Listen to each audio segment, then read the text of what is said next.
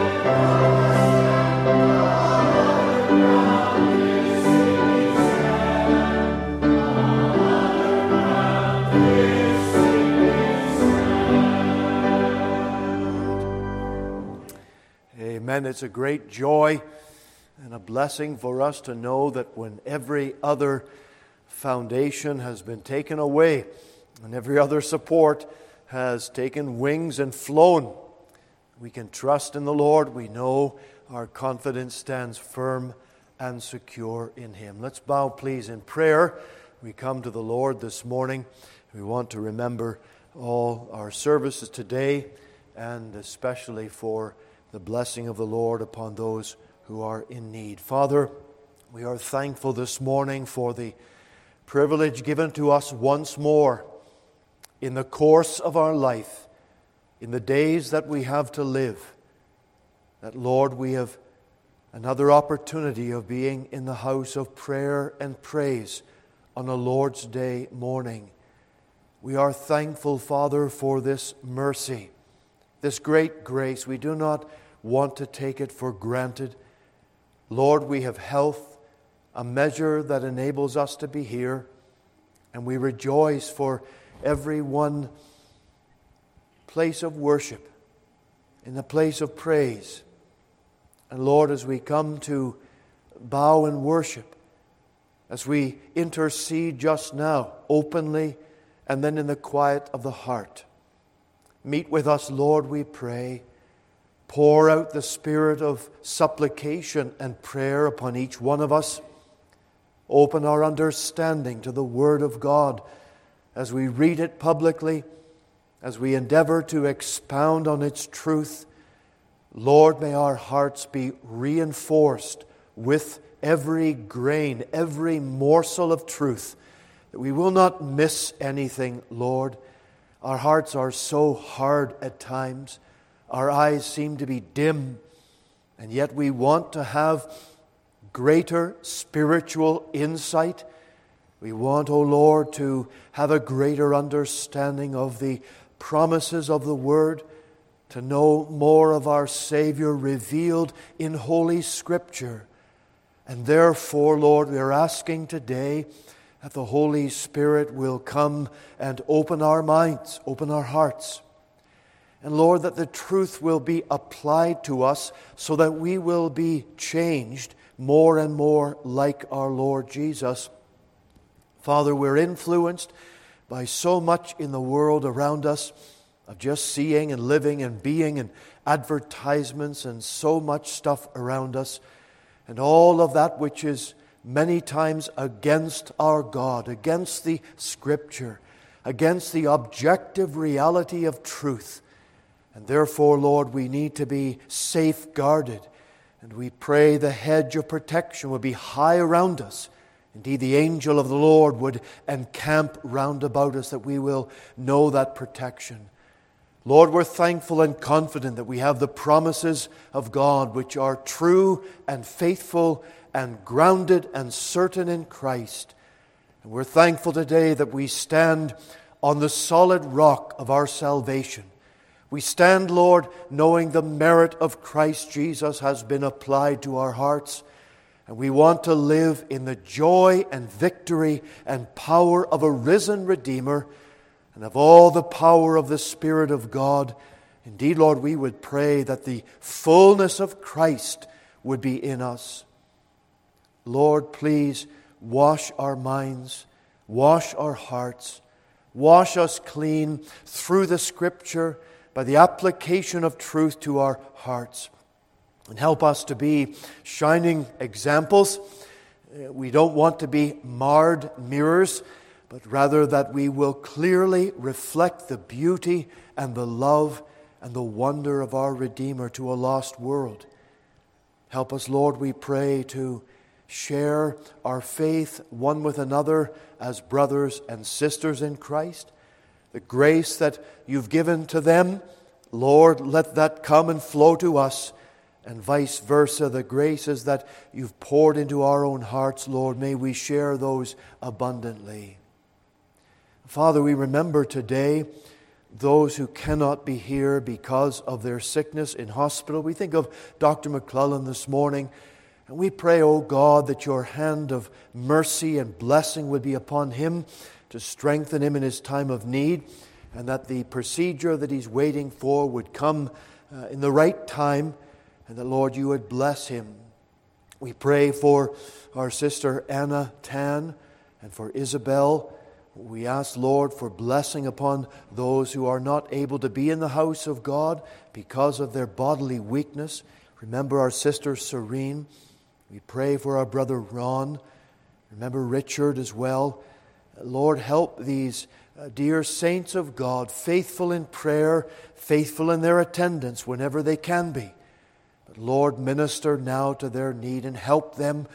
And Lord, not only the physical issues, but we do pray for all spiritual concerns, every trial, every temptation. Father, give us the power of the Holy Spirit that we may be able to abound and go on, and to be a bright light in a dark world. And so therefore, Lord, that which we don't have in ourselves, we take no confidence in our flesh, but we want to be empowered with the Spirit to be able to witness. We ask often, Lord, we pray again, that our personal testimony, that we will have opportunities and doors open to share our faith. And in so sharing, we'd have the joy of pointing sinners to Christ. Lord, make use of us, we pray. Bless this congregation as a corporate body, that our combined testimony and witness would be multiplied and blessed abundantly. Lord, save precious souls, we ask. Build up each one of your people, and help us, Lord, to go on from grace and from strength to strength. We do remember those in need in Penticton and other believers going through very difficult times through natural disasters. We pray for our brother Andy Foster, his congregation in Penticton. Thankful, Lord, for the return to their home. And we pray that you would watch over them and bless them, make them a testimony during this time. And many others who are in the throes of some natural problem or disaster, Lord, bless them and strengthen their witness during this time. And when we think of this, we also pray, Lord, for those suffering persecution in our own land or in farther, far-off countries. Let their witness and testimony be bright in a time of great trouble. So, Lord, hear our prayer today. Bless our ministry. Bless our school. As soon it will recommence for another academic year. We pray your Spirit will be poured out upon all those making decisions for the future, for all of our staff members and our families, our students. Lord, hear our prayer. We think of the next three days, Monday, Tuesday, and Wednesday of orientation. And again, the blessing of the Lord will be upon every staff member, every helper, everyone engaged in this vital work. Lord, make use of all of us, we pray, for your honor and glory. So hear our prayers now today. Bless us and be with us, we ask, in Jesus' holy name. Amen. We'll continue in our worship singing Psalm seventy-one. This is a, a rendition given by uh, Isaac Watts, and I think you'll find the words very encouraging as well. I'm going to ask the instruments to play through verse one to be sure that you get the tune along with those words, and then we will stand to sing.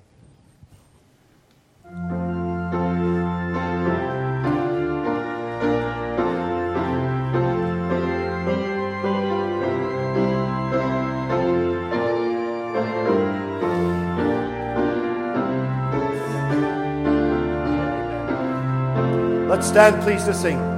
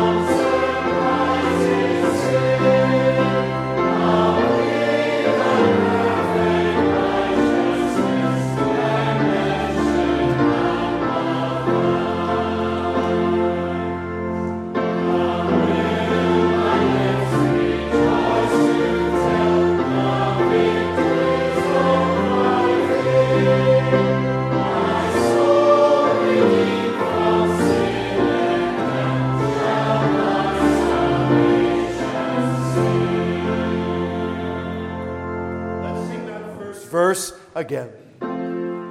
We'll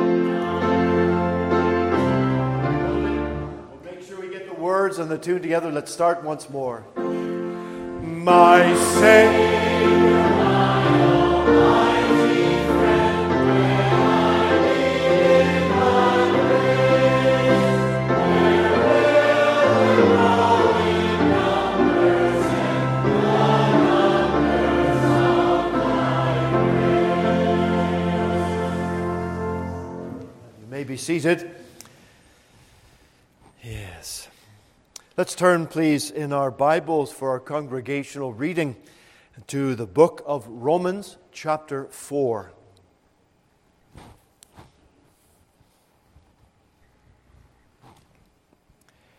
The book of Romans, chapter four.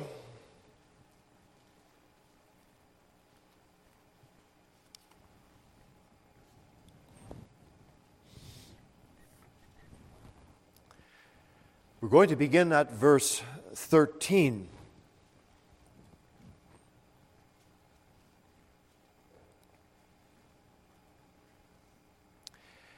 For the promise that he, Abraham, should be the heir of the world was not to Abraham or to his seed through the law, but through the righteousness of faith. For if they which are of the law be heirs, faith is made void, and the promise made of none effect. Because the law worketh wrath, for where no law is, there is no transgression. Therefore, it is of faith that it might be by grace, to the end the promise might be sure to all the seed, not to that only which is of the law, but to that also which is of the faith of Abraham, who is the father of us all. As it is written, I have made thee a father of many nations, before him whom he believed, even God, who quickeneth the dead and calleth those things which be not as though they were, who against hope believed in hope, that he might become the father of many nations, according to that which was spoken, so shall thy seed be. And being not weak in faith, he considered not his own body now dead, when he was about an hundred years old, neither yet the deadness of Sarah's womb.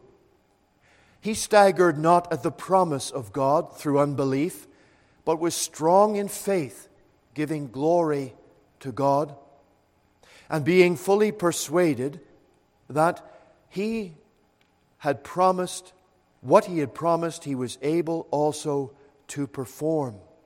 And therefore, it was imputed to him for righteousness.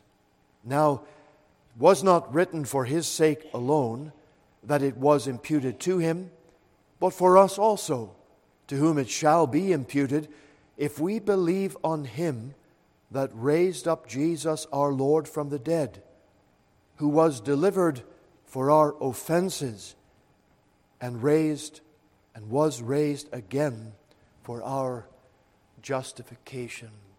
May the Lord be pleased to bless his word to our hearts as we have read today. And as we have looked at this portion of the hope that Abraham had, he believed in God's promise, and he believed against all the circumstances that were against him. It didn't look very much in favor that he was ever going to have a son. Everything natural, physical, was opposed to that. But against hope, he believed in the hope that God had given to him. And the Lord, his word was true, and Abraham found that thing fulfilled in his own life.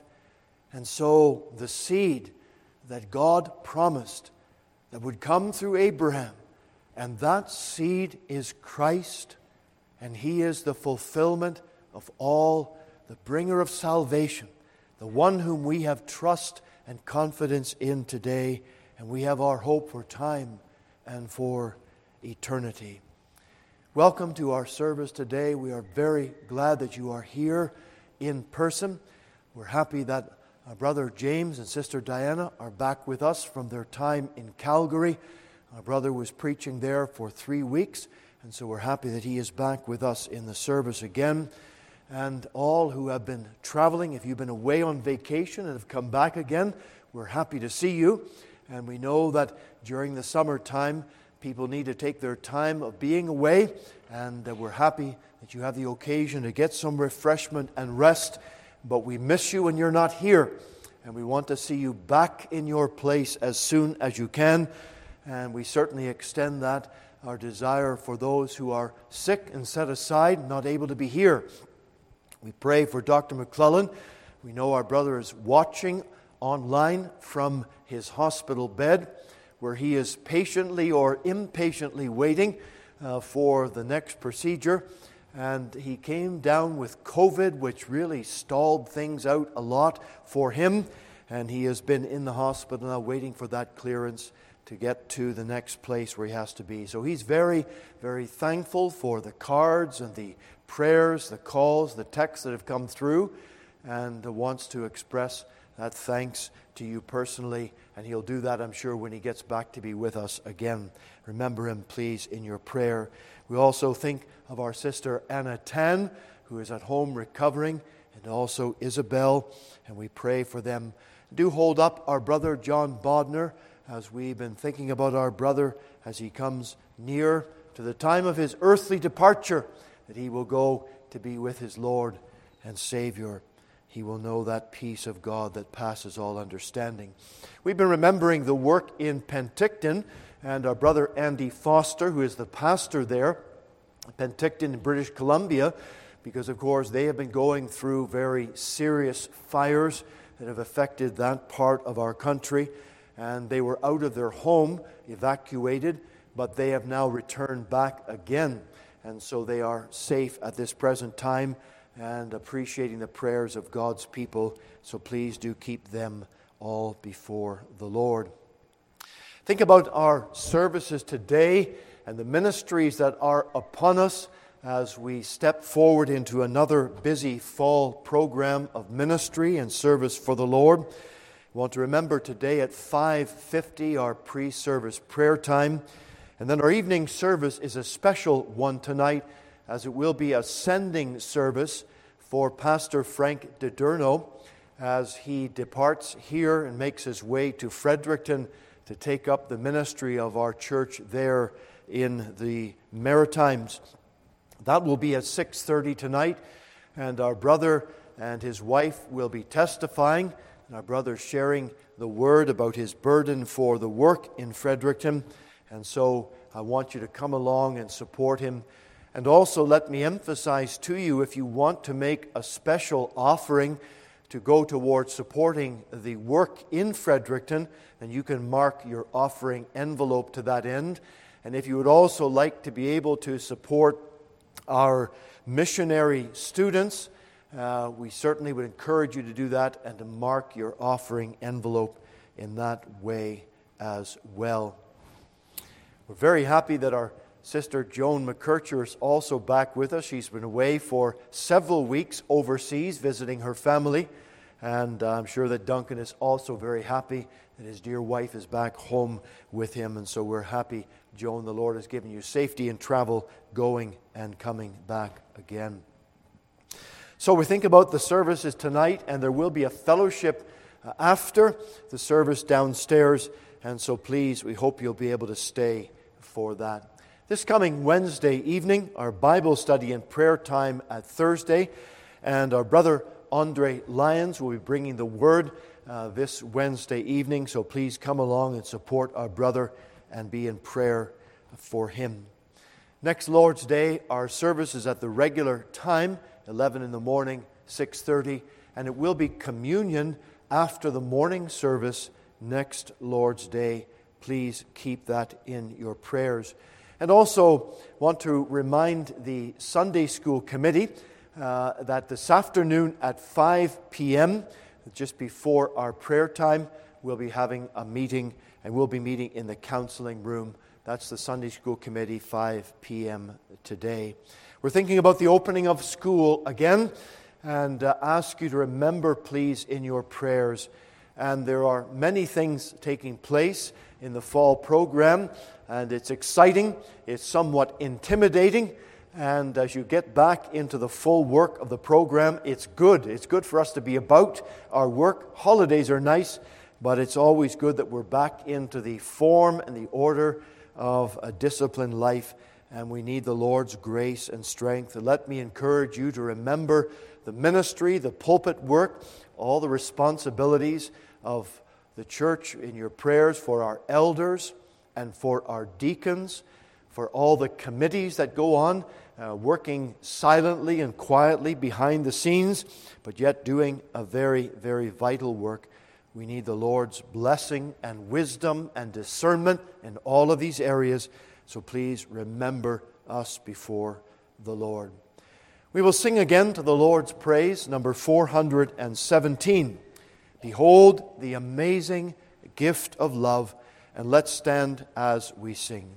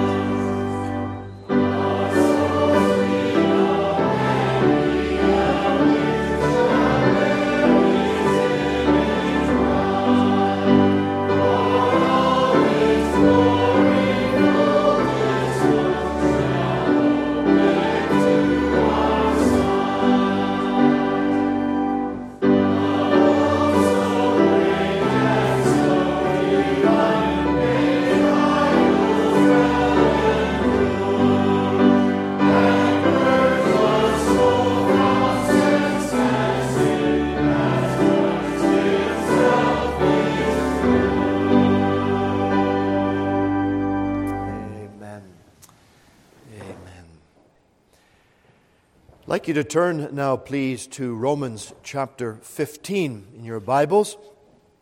And while you are turning up there, I want also to read a thank you card we got from our sister Angela overseas. And Angela is Lorraine's sister, and we as a congregation have been praying for Angela during her time in the hospital and the procedure that she had to go through, and she is very thankful. She wanted just to acknowledge her appreciation to the congregation. So let me read this note to you.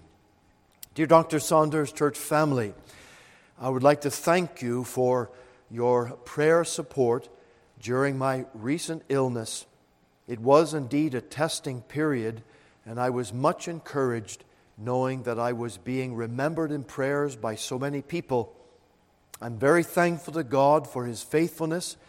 I am blessed and appreciate your ministry on sermon audio each Sunday, and I feel a part of your church family.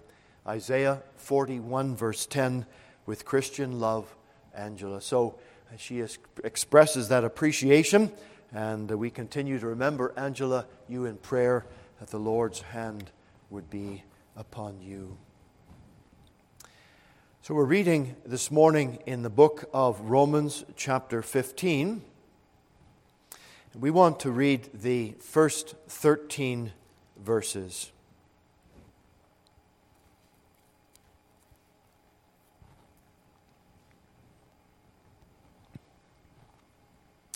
We then that are strong ought to bear the infirmities of the weak and not to please ourselves. Let every one of us please his neighbor for his good to edification. For even Christ pleased not himself, but as it is written, the reproaches of them that reproach thee fell on me. For whatsoever things were written aforetime were written for our learning, that we through patience and comfort of the Scriptures might have hope. Now the God of patience and consolation grant you to be like-minded one toward another, according to Christ Jesus, that ye may with one mind and one mouth glorify God, even the Father of our Lord Jesus Christ. Wherefore, receive ye one another, as Christ also received us to the glory of God. Now I say that Jesus Christ was a minister of the circumcision for the truth of God, to confirm the promises made unto the fathers, and that the Gentiles might glorify God for His mercy, as it is written, for this cause I will confess to thee among the Gentiles, and sing unto thy name. And again he saith, rejoice, ye Gentiles, with His people. And again, praise the Lord, all ye Gentiles, and laud Him, all ye people. And again, Isaiah saith, there shall be a root of Jesse, and he that shall rise to reign over the Gentiles, in him shall the Gentiles trust. Now the God of hope fill you with all joy and peace in believing, that ye may abound in hope through the power of the Holy Ghost. The Lord bless His word to your heart. A dear lady in the congregation uh, sent a note this past week and quoted this verse that I want to share with you this morning from chapter fifteen and verse thirteen. It says, now the God of hope fill you with all joy and peace in believing, that ye may abound in hope through the power of the Holy Spirit. Let's bow, please, in prayer. Father, as we have been able to lift our voices in worship, in song, in prayer. And now, Lord, as we have read the Scripture, we stand in need of help. I do, to be able to speak this word faithfully. And that, Lord, you would enable me and equip me to do that, so that the word would go with clarity to every heart. Reinforce your truth to every one who knows Christ. And Lord, we pray that any here in our service or anyone watching online who does not know the Lord Jesus as their Savior, they would come to trust in Him today. Lord, hear our prayer. Draw near to us now. We ask all these things in Jesus' name. Amen.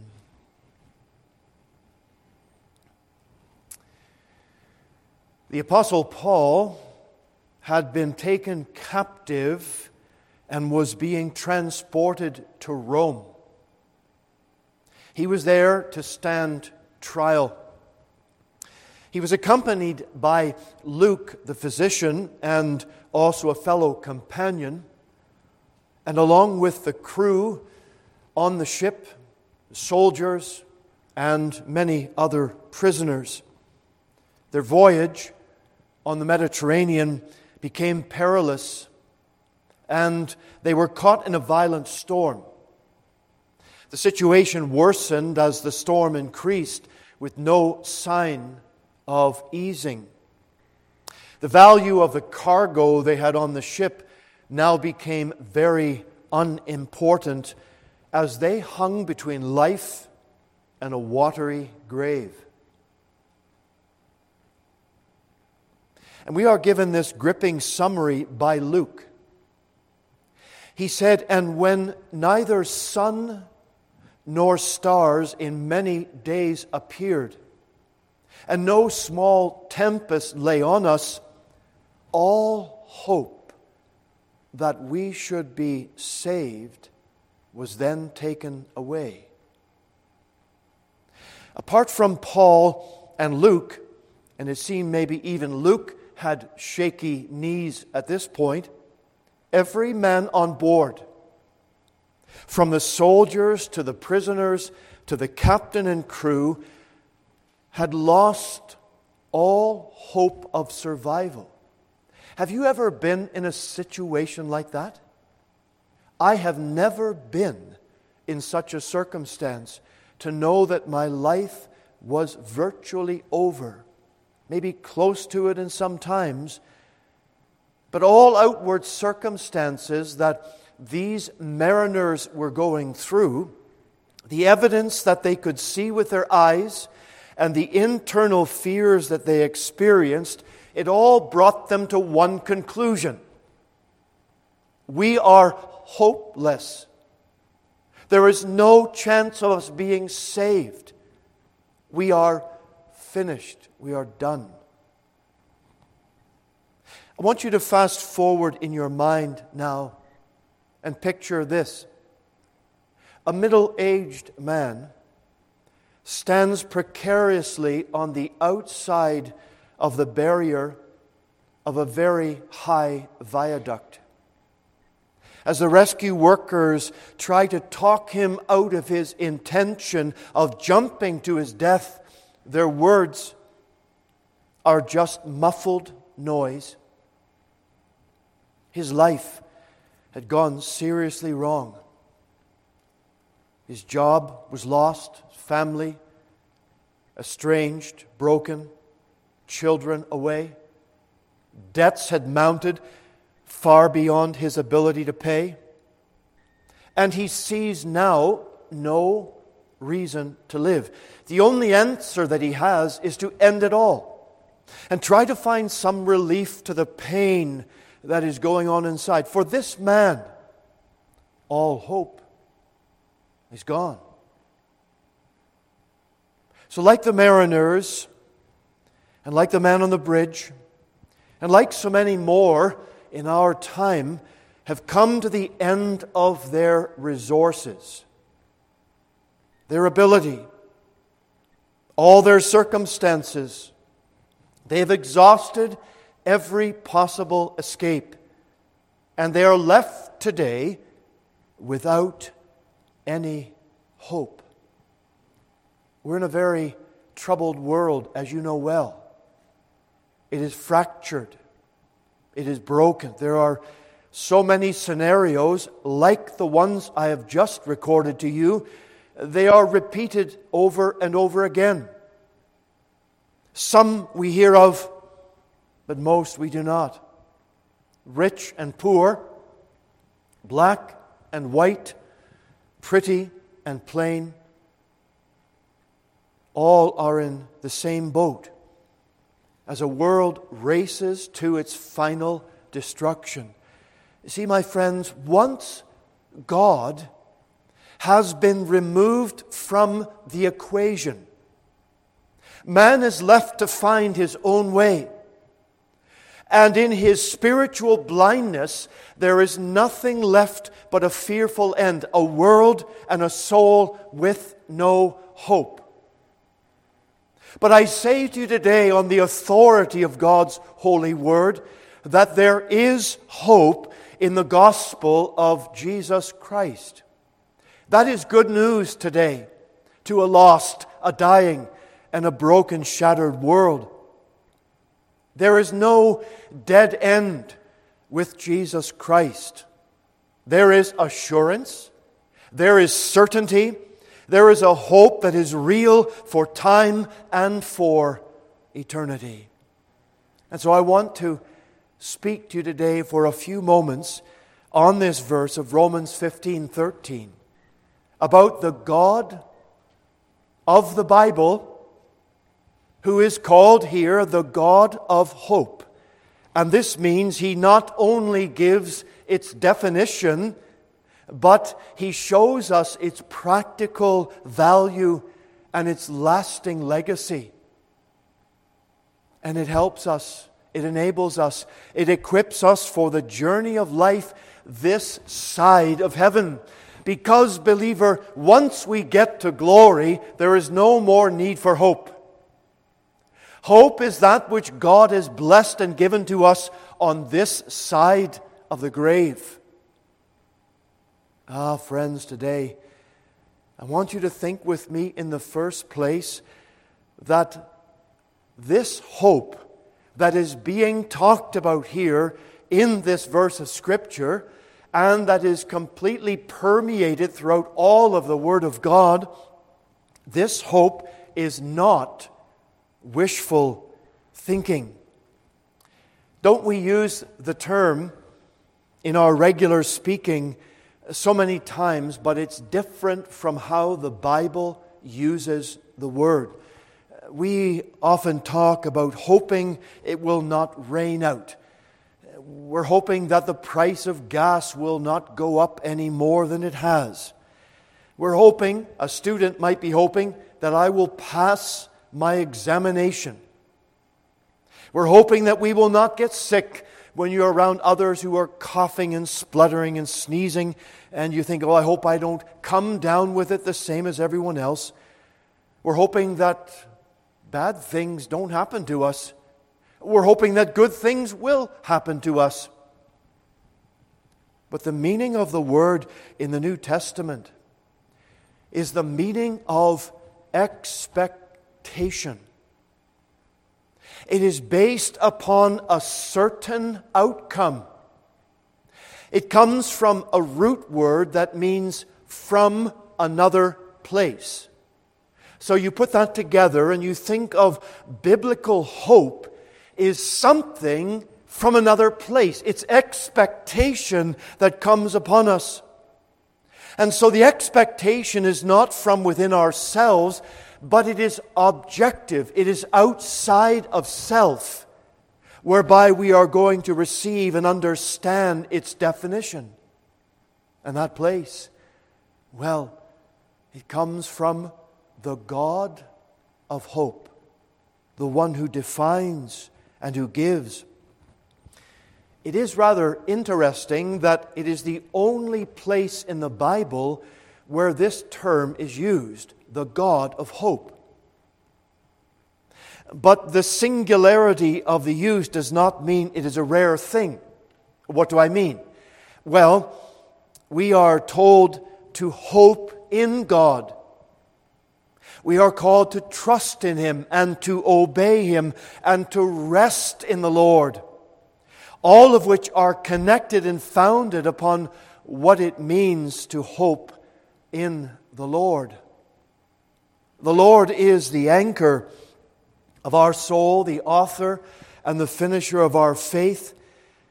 And that faith is a gift that is given, enabling us to believe and receive in Christ as our Savior.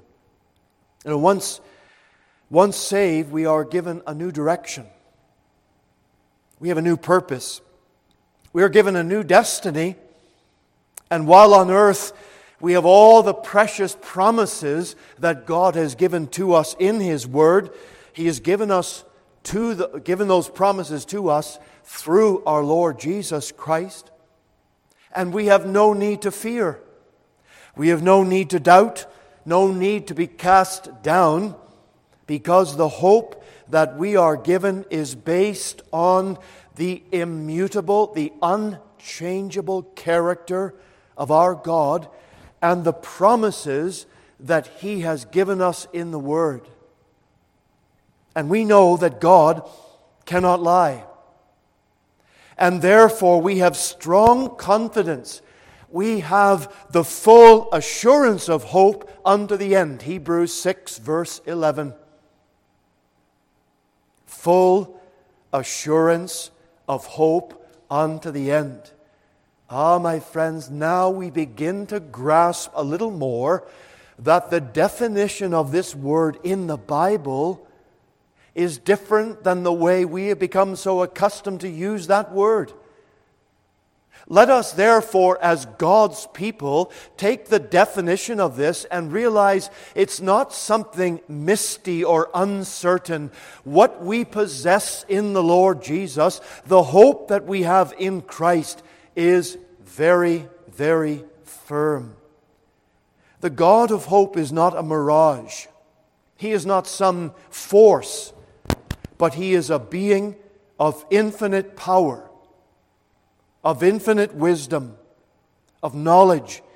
And to have hope in Him is, is not a step into some transcendentalism.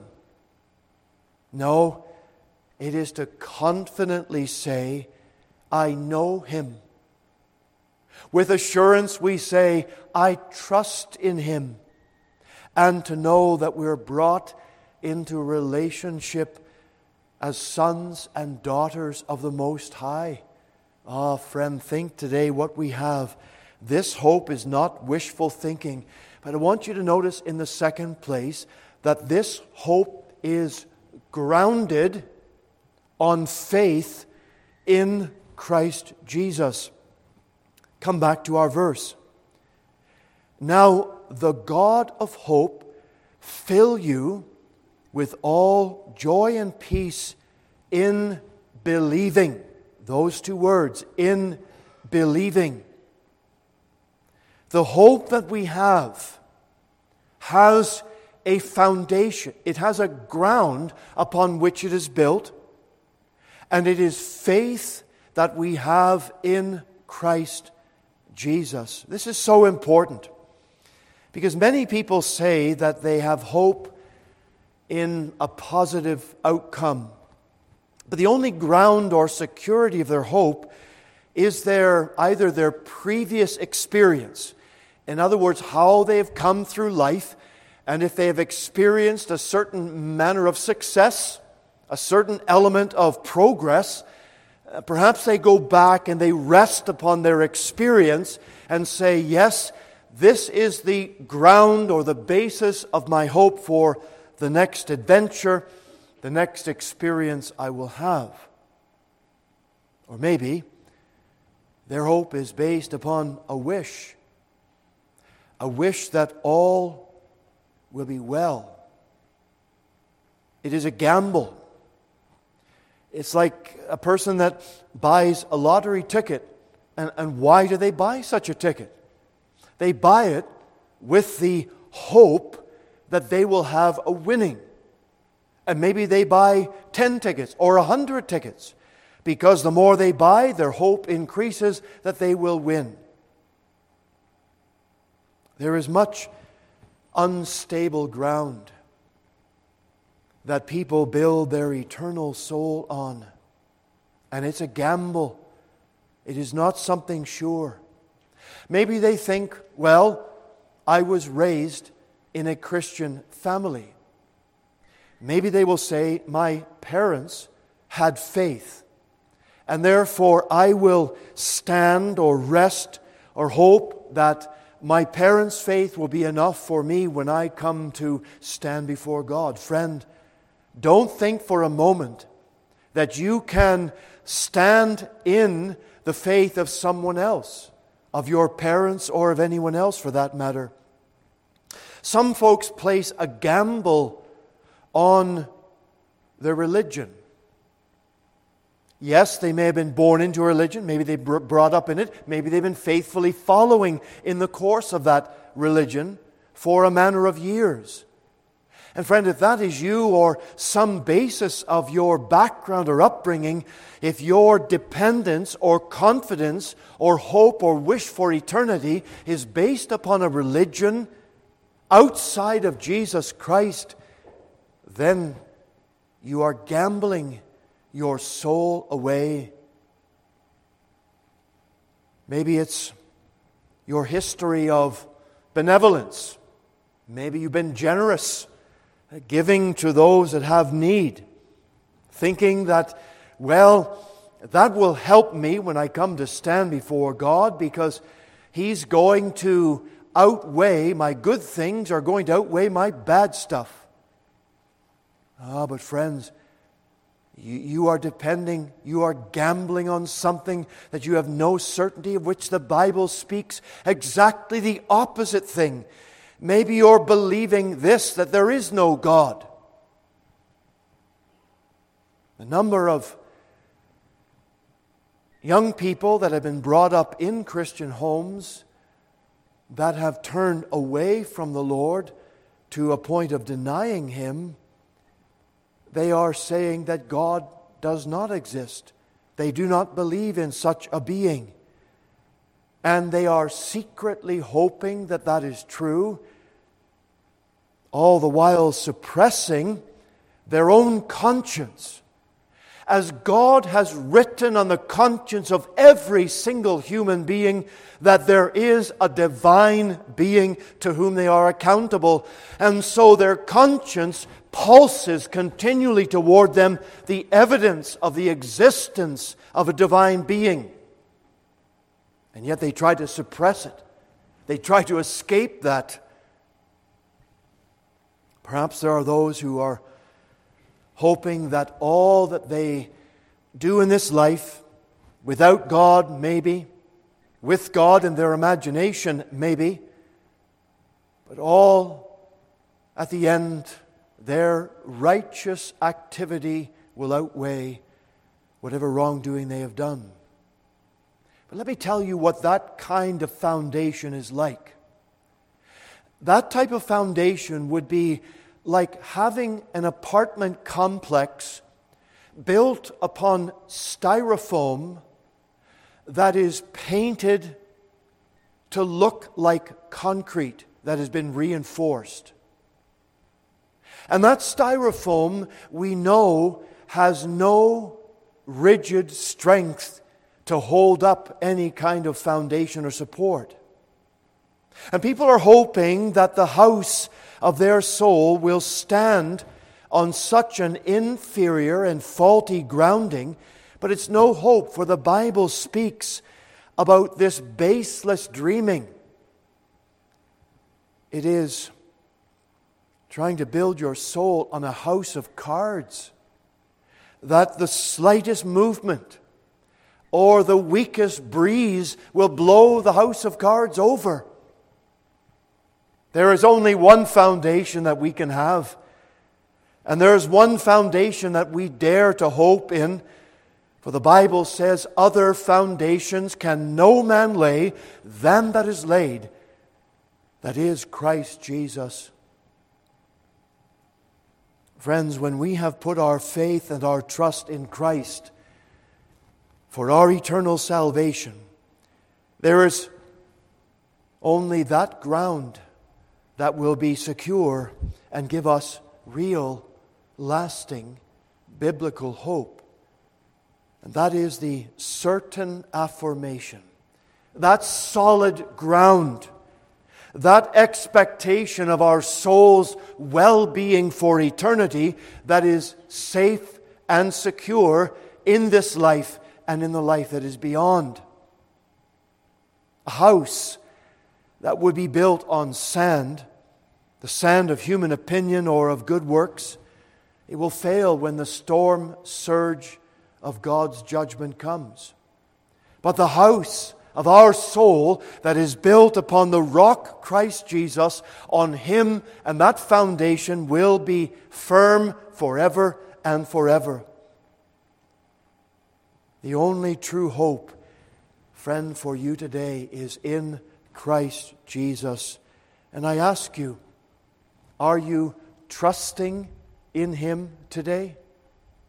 Are you depending in Him as your Lord and Savior? Are you sure that when you die, you will be going to see God and be with Him forever? Or will you stand in judgment before Him without Christ, without God? And friend, like those mariners, as they thought, without hope at all, it all was finished.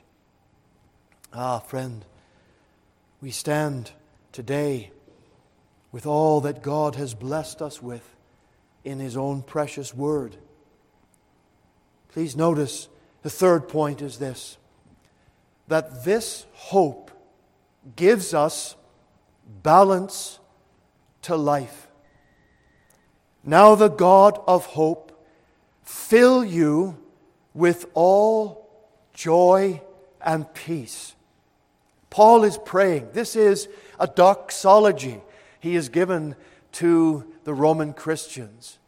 He is coming to the end of this great epistle which the Holy Spirit inspired him to write, with so much doctrine and so much application.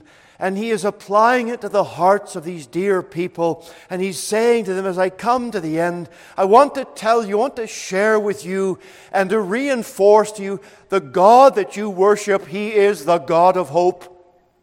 There is no other God that you can trust in. There is nothing else that we can have our hope in. And he is praying that you will be filled to the maximum, to the very height of all your being, that you will have joy and peace in believing by faith in Christ Jesus. The apostle said, he stood before King Agrippa, before he got to Rome, he said, "And now I stand and am judged for the hope of the promise made of God unto our fathers, unto which promise our twelve tribes, instantly serving God day and night, hope to come. For which hope's sake, King Agrippa, I am accused of the Jews," Acts twenty-six. So he is putting forward his argument before the king. And he is saying to Agrippa, who knew very well all that what Paul was saying was true and accurate according to the Old Testament Scripture, and he said, I am, I have been arrested, I've been accused of the Jews. And for what cause, what reason, what is their charge? The charge is that I have a hope in God, the very hope of the God of hope that was given to all of our fathers in the Old Testament. I'm not saying anything new, Paul said. Neither am I depending or trusting in anything new. I'm depending and trusting in the hope that was given to our forefathers and that has been given to all the Gentiles through the gospel of the Lord Jesus and all of the prophecies that were given of the Old Testament. And Paul cites three, four of them. The gospel message of hope and truth that has been given has been given for the purpose of giving us balance in this life, that we will know what it is to have true joy and peace. That when the world around us is like a roller coaster going up and down, like the waves of the sea that are so unstable, you as a child of Christ can have that blessed stability in your own heart and mind. How so? Because your hope is based on the foundation that cannot be moved, because your hope is in the God of hope, because we trust in Him, and we have these great exceeding promises that have been given to us. If that does not give you stability in your life, friend, nothing else will. We need to have balance, and to be balanced people in a world that is upside down. When they look at our life and our testimony, what should they see? They should see people who are not full of worry, full of fear, full of all contradiction. Worry in our life so often dishonors our God. For if our eyes are upon Him, if we are looking to the promises He has given, if we are trusting the very word that He has given to us, then why is there any worry in our life? And we often find that when we're gripped by such a situation, and all of us succumb to it sometime or another, when we are worrying and when we are afraid, it means that our eyes are not on the goal, on our Lord Jesus. Our eyes are on the waves, just like Peter, and our eyes are not on the Savior. And when our eyes are on the waves around us, we know what will happen. Our faith is troubled, and we begin to sink because we're trusting in self and not looking to the Lord. But the joy and the peace that is being spoken about here, it gives us that integrity of life. It gives us that certainty of focus. It helps others around us, other believers who may be a little bit shaky, when they look upon your life, believer, going through trials and difficulties, but your trust is in the Lord. My, that is a great stay to encourage other believers. And that's what God calls us to do. We are to encourage one another in the gospel. And so, we have been given these exceeding great and precious promises. In Romans twelve, verse eleven, it says, rejoicing in hope, patient in tribulation, continuing instant in prayer. My, if you have that trilogy in your own Christian life every day, you will be a marked and a distinct believer. You'll be one who is walking with the Lord. And you will have that joy and peace that the apostle is here speaking of. Rejoicing in hope, patient in tribulation. You notice that the apostle doesn't say, excused from tribulation. No, because over and over in the Bible, God reinforces to us, as Christ did, all that live godly in Christ Jesus shall suffer tribulation, persecution, trial. It's our lot of life. It is part of the cross that we are called to take up daily and follow the Lord. Yes, friend, getting up in the morning, realizing that we don't know what this day will bring forward, and perhaps what aspect of the cross we will have to carry today, but we can do so not in despair. We can do so not in depression, but we can do so with joy and peace and hope, because all that we have in front of us is based upon the reality of the God of our hope.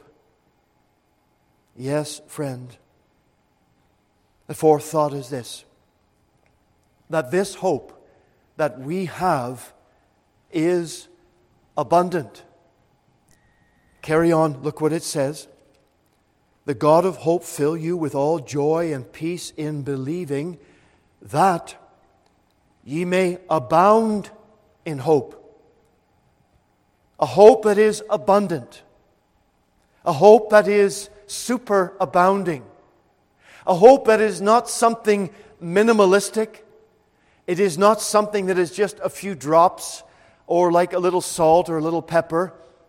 No, this is something that is abundant for us and that we are to abound in. There are many things that we may not abound in. You might not abound in riches. Oh, you have enough, and you have enough to get you through, and the Lord has promised to supply your need, but you're not super rich. You may not have much fame or power. But for the Christian, the abundance of godly hope, that is our possession. That is what we have in the Lord Jesus. The hope of the righteous shall be gladness, but the expectation of the wicked shall perish. So Solomon wrote in the book of Proverbs. And in Psalm sixteen, we have these words which are spoken by the Lord Jesus and by David as well. I have set the Lord always before me, because He is at my right hand, I shall not be moved. Therefore my heart is glad, and my glory rejoiceth. My flesh also shall rest in hope. Oh, friends, think of that great truth that in Christ our souls are safe and secure, and there is no power, there is no being that can take us out of our Lord Jesus, for He said we are held in the hand of His everlasting Father. And there is no one that can pluck us out of His hand. Does that give us cause to rejoice today? Does that give us a reason in our flesh to rest in hope? Be of good courage, and He shall strengthen your heart, all ye that hope in the Lord. And I'll leave you with one final thought. This hope is energized by the Holy Spirit. It is through the power of the Holy Spirit. The Spirit of God brought us into faith in Christ Jesus. He showed us our sin. He then showed us that the only remedy for our sin was Christ, and that by taking the sacrifice of the Lord Jesus Christ as the payment for our sin and receiving the gift of everlasting life, we have this precious hope in us, everlasting life. And this new life in Christ and the power to continue until we reach heaven, it is not by ourselves. How often we have to learn that lesson. The Lord did not sort of make us like those dolls. You used to wind up the dolls and set it on the table, and the doll would do a few things until the spring unwound at the back. Maybe you've never seen one of those if you're in a, uh, the newer generation. But I remember those things. And the thing was until the thing unwound, and then the doll would stop again. That's not what the Lord does for us. He doesn't just sort of get us started and then we got to make our own way. No, the Lord is the energizing Spirit within us. He is the one who keeps us going. And so Paul reminds these dear Roman Christians that what they have in the Lord, what they've been given in Christ, where they are currently standing in Him, and their hope for eternity is by a power that's not in them. It is the power that is divine, the power of the Holy Spirit. All this new life in Christ and the power to continue until we reach heaven. The Holy Spirit is the one who is the motivating, the empowering, the leading, the encouraging Spirit in us. He gives us graces to keep going every day, to persevere unto the end. The doctrine of the perseverance of the saints is a very precious one. And those for whom Christ died, and those who were led by the Holy Spirit to faith in Jesus Christ, will never be lost. We will continue unto the end and will be brought safe into glory. And so the hope we have, it is all of grace, from beginning to end, and not of ourselves. And hope, Romans five four says, hope maketh not ashamed, because the love of God is shed abroad in our hearts by the Holy Ghost, which is given unto you. Friends, in conclusion this morning, let our sure knowledge in Christ, let it do and activate us to motivate for every day we live. Let that hope be in front of us continually in our eyesight. Let it not be blackened out. Let it not be blurred by other things. But let us be motivated to go forward every day in the joy and peace of what we have. Let it be the right perspective in our sickness and times of trial. When we are going forward with what appears to be success, or when we have been set back in what appears to be a delay, something that God has allowed providentially in our lives, let's keep the right perspective on this. Because this sure knowledge that we have gives us calmness in life instead of being fretful and full of fear. It gives us peace in the place of turmoil. Gives us communion in the place of complaining. Let there be no complaining in our streets, in our church, in our families, in our lives. And it will enable us to trust and obey. For there is no other way to be happy in Jesus but to trust and obey. May the Lord bless His word to us this morning as we have considered. We're going to close our service by singing hymn number four twenty-seven. Very fitting. My hope is in the Lord. Let's stand as we sing.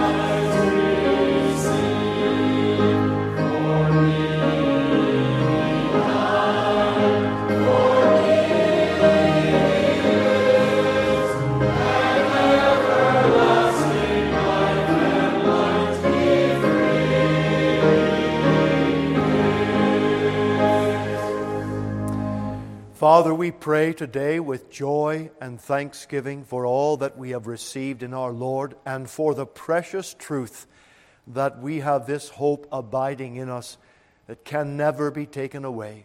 Lord, don't ever let it be marred. Give us, we pray, the joy and the peace of it every single day. And Lord, what about those today who do not have that peace in their heart at all? They do not know Christ as their Savior. Lord, work today in their hearts, we ask, and bring sinners to Christ, whether here in person in our meeting or watching online or perhaps listening to this message at a later time. Father, work, we pray, and save. So encourage us. Part us now, Lord, in your fear with your rich and mighty blessing, for we ask in Jesus' holy name. Amen.